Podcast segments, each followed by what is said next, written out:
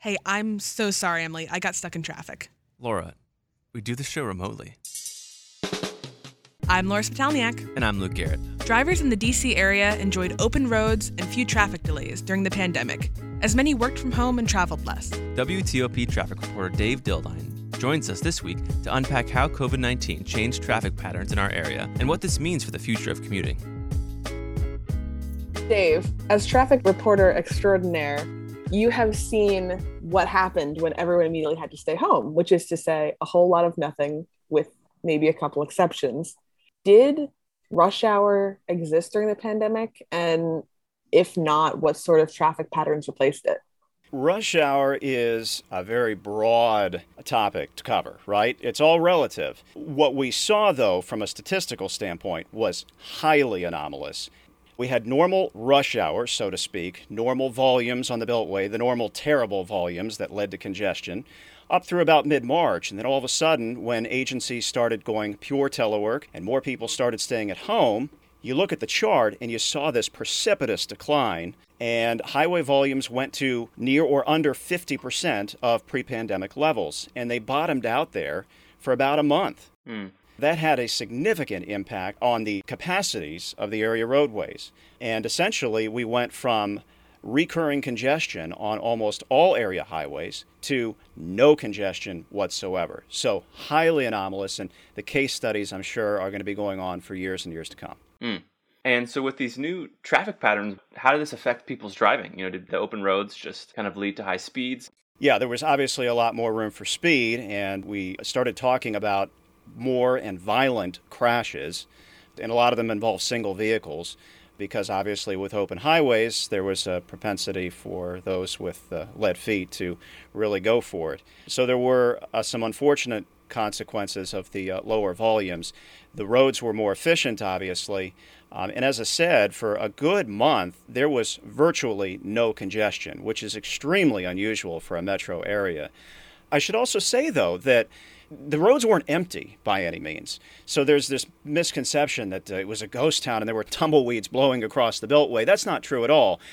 It's just that when you siphon off that much volume off any one roadway or road network, it is very hard to generate a backup. So even the big crashes, even the horrible, serious crashes that we talked about, caused minimal delays, at least during that first month, month and a half. So that was also interesting from an analysis standpoint. Yeah, I mean, as a driver, I know that sometimes I'll see a speed limit posted and kind of laugh to myself because, like, in what world could I get up to that speed with the constant congestion? But I guess now the opportunity is actually there, which is less than ideal if, like you say, have a lead foot yeah. And unfortunately, that mentality is carrying forward even now with increasing traffic. A lot of people still have that in the back of their heads like, oh, I can make really good time. Or those who are inclined to really go for it are still trying to, but there's less margin for error now because there's less space in between vehicles with more people coming back. Mm. Yeah.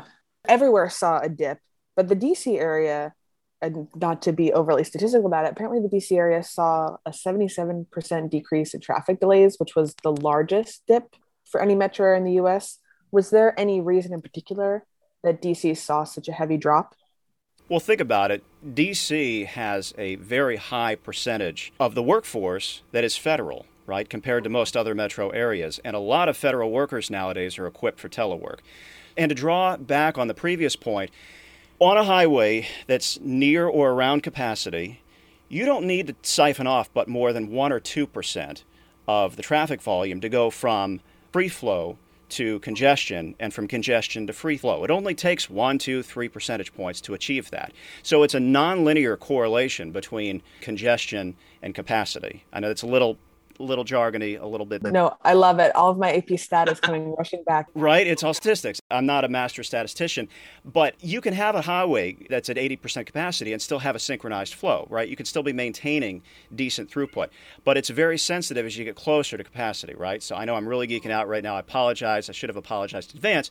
But I love it so much. You don't understand. Right. Yeah. So you get up to 90, 91, 92, but eventually you get to a threshold where it can't sustain decent throughput anymore anymore. And it's a very fine line. So the federal workforce, just eliminating that, I, I, don't have the statistic on my head, but I think it's around 5 or 6% or something of, of the greater DC area is federal. If you took 5% off the roadways, that by itself is significant. Then you think of the contractors and the private businesses that are reliant on the federal workforce. They stayed at home, self employed or unemployed, unfortunately. They weren't driving anymore. Like you say, we got under 50% across parts of the area 50% reduction in capacity. That is more than sufficient to wipe rush hour off the map. Which I think we all wish we could do all the time. you know, it's a good point, too, because that's the goal of commuter connection and a lot of ride sharing agencies. Just taking a small percentage of the volume off the roads can have an enormous difference on travel times and efficiency. And that's something we might be able to learn from the pandemic and, and all these uh, studies clearly shows that we can make improvements. We don't need to be reliant on a terrible pandemic to achieve more optimal use of our highways. Small steps can make big differences. Mm. And kind of segueing from that point, has the DC area ever seen a traffic event like this before? No, absolutely not. I mean, this was so far afield, so anomalous that the only comparison would be a days long winter storm where highway volumes were drastically reduced, but that's only going to be a few days. Holiday periods, you'll see the dips in the chart, especially between Christmas and New Year's. There's often a big drop in highway volumes.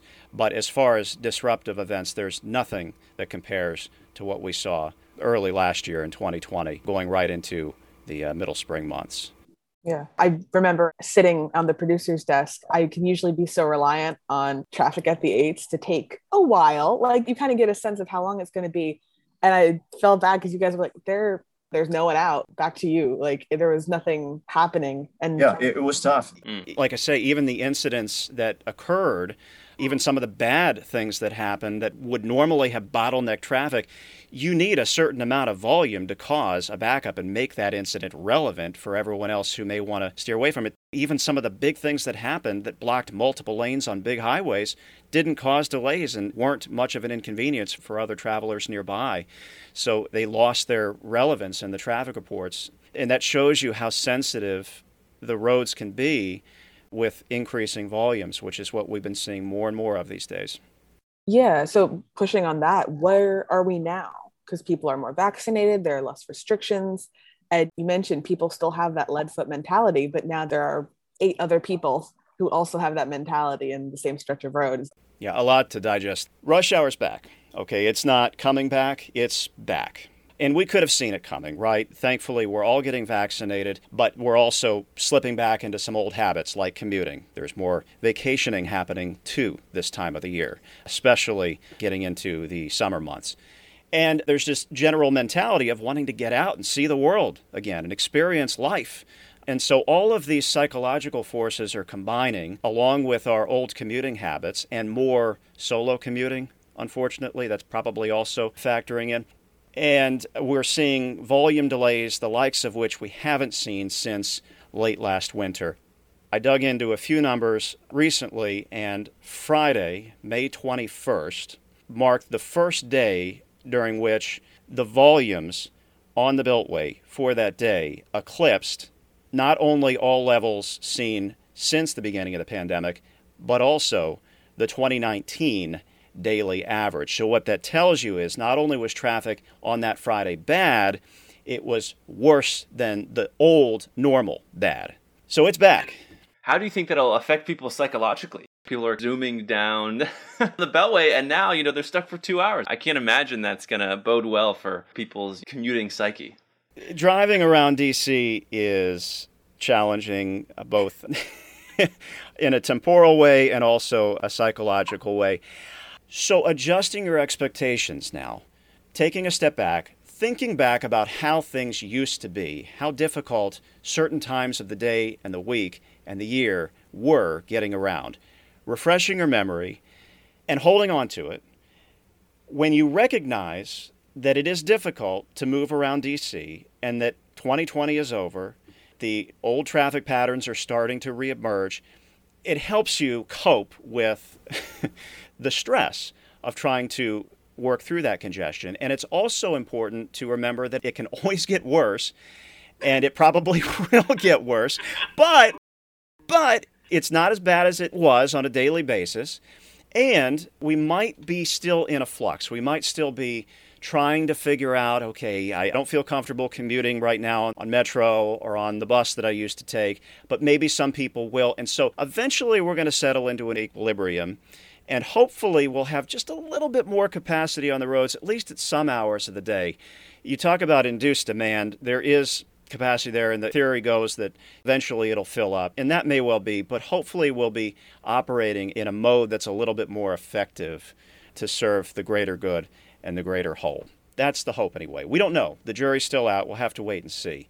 But one thing's for sure traffic is definitely roaring back. The data shows it, and just anecdotally, you talk to people around here, and everyone pretty much feels it. It's palpable. As a master statistician, I said it, you didn't. It's fine. That's on you. What, what would it take for us to impact the greater good and be more efficient? Are we on the road to that, no pun intended, or is it going to be something that actively has to be worked on? It depends on the individual, right? So it just all depends on what your options are. I think there is a big initiative now, regionally and even nationally, to try to find more modes of transportation, try to encourage people to use the mass transit options that are available to them if they are viable. But as I said, it's not always an option for everyone.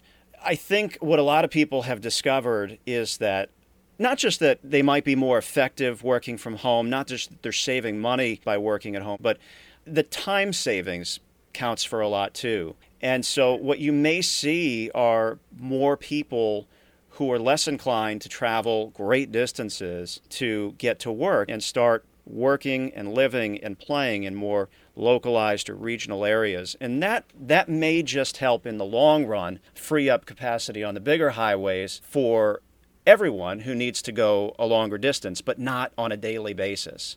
That's just a theory. I don't know if it's true, but we're going to reach a breaking point. And if you look again at the chart of daily traffic curves, whether it's pre pandemic or what we're seeing more recently, is that yes, we have the peak periods or the so called rush hour periods morning, midday, afternoon but there's a great deal of capacity still left evenings, overnights, and early mornings. Imagine in 2050, 2060, 2080, if we kept going on this trajectory, what we might end up seeing are rush hours at midnight because traffic is a reflection of us. It's a reflection of how we operate in society. And sometimes it's an ugly reflection. We're always having a bad hair day, and we're having more of them recently. We have to change something because it just doesn't seem sustainable right now or it doesn't seem sustainable the way we were. And I think we got a glimpse of where we might be able to be if we're just a little smarter about our commuting habits. It might be too much to ask. yeah, I mean, listen, I'm I'm a very glasses half empty kind of person. I'm trying to be positive here. No, we're all getting there, and uh, the good news is I think the uptick in volumes is very reflective of more folks being vaccinated and hopefully a return to some more normalcy. And when will that normalcy return? Or will the traffic patterns we saw before the pandemic ever come back? It'll be interesting to see where we go in the months ahead. There's obviously more commuting happening now, more folks are returning to the office, but there's also a general seasonal curve that you always tend to see during the warm season with more traffic seven days a week. So we have overlapping trends right now, and I think we're not really going to get a true sense of where DC traffic stands for another couple of months at least if we return to something that is very similar to the old normal or if we've got some new hybrid rush hour deal with more travel in the middays. I would assume a lot of folks are still going to be teleworking, maybe semi permanently or from here on out, and that would certainly have an effect on travel patterns, especially during the middays. We'll see. A long term rehabilitation project on the Chesapeake Bay Bridge westbound span was supposed to be wrapped up this year. Instead, Maryland Governor Larry Hogan announced its completion in April 2020, more than a year ahead of schedule. Work was expedited due to, among other factors, significantly reduced traffic due to stay at home orders. At the beginning of the pandemic, driving fell 80% in Virginia.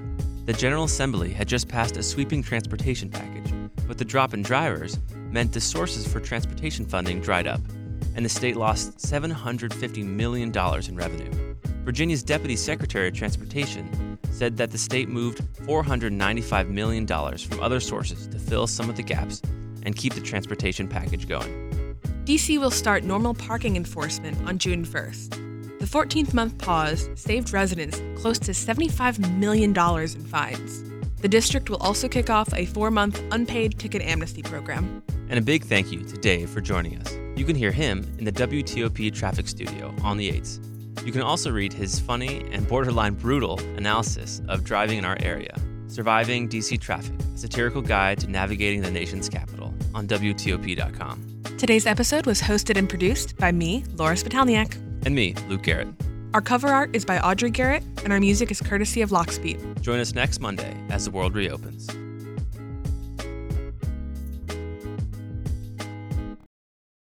I wanted to take a second to tell you about an app I really enjoy.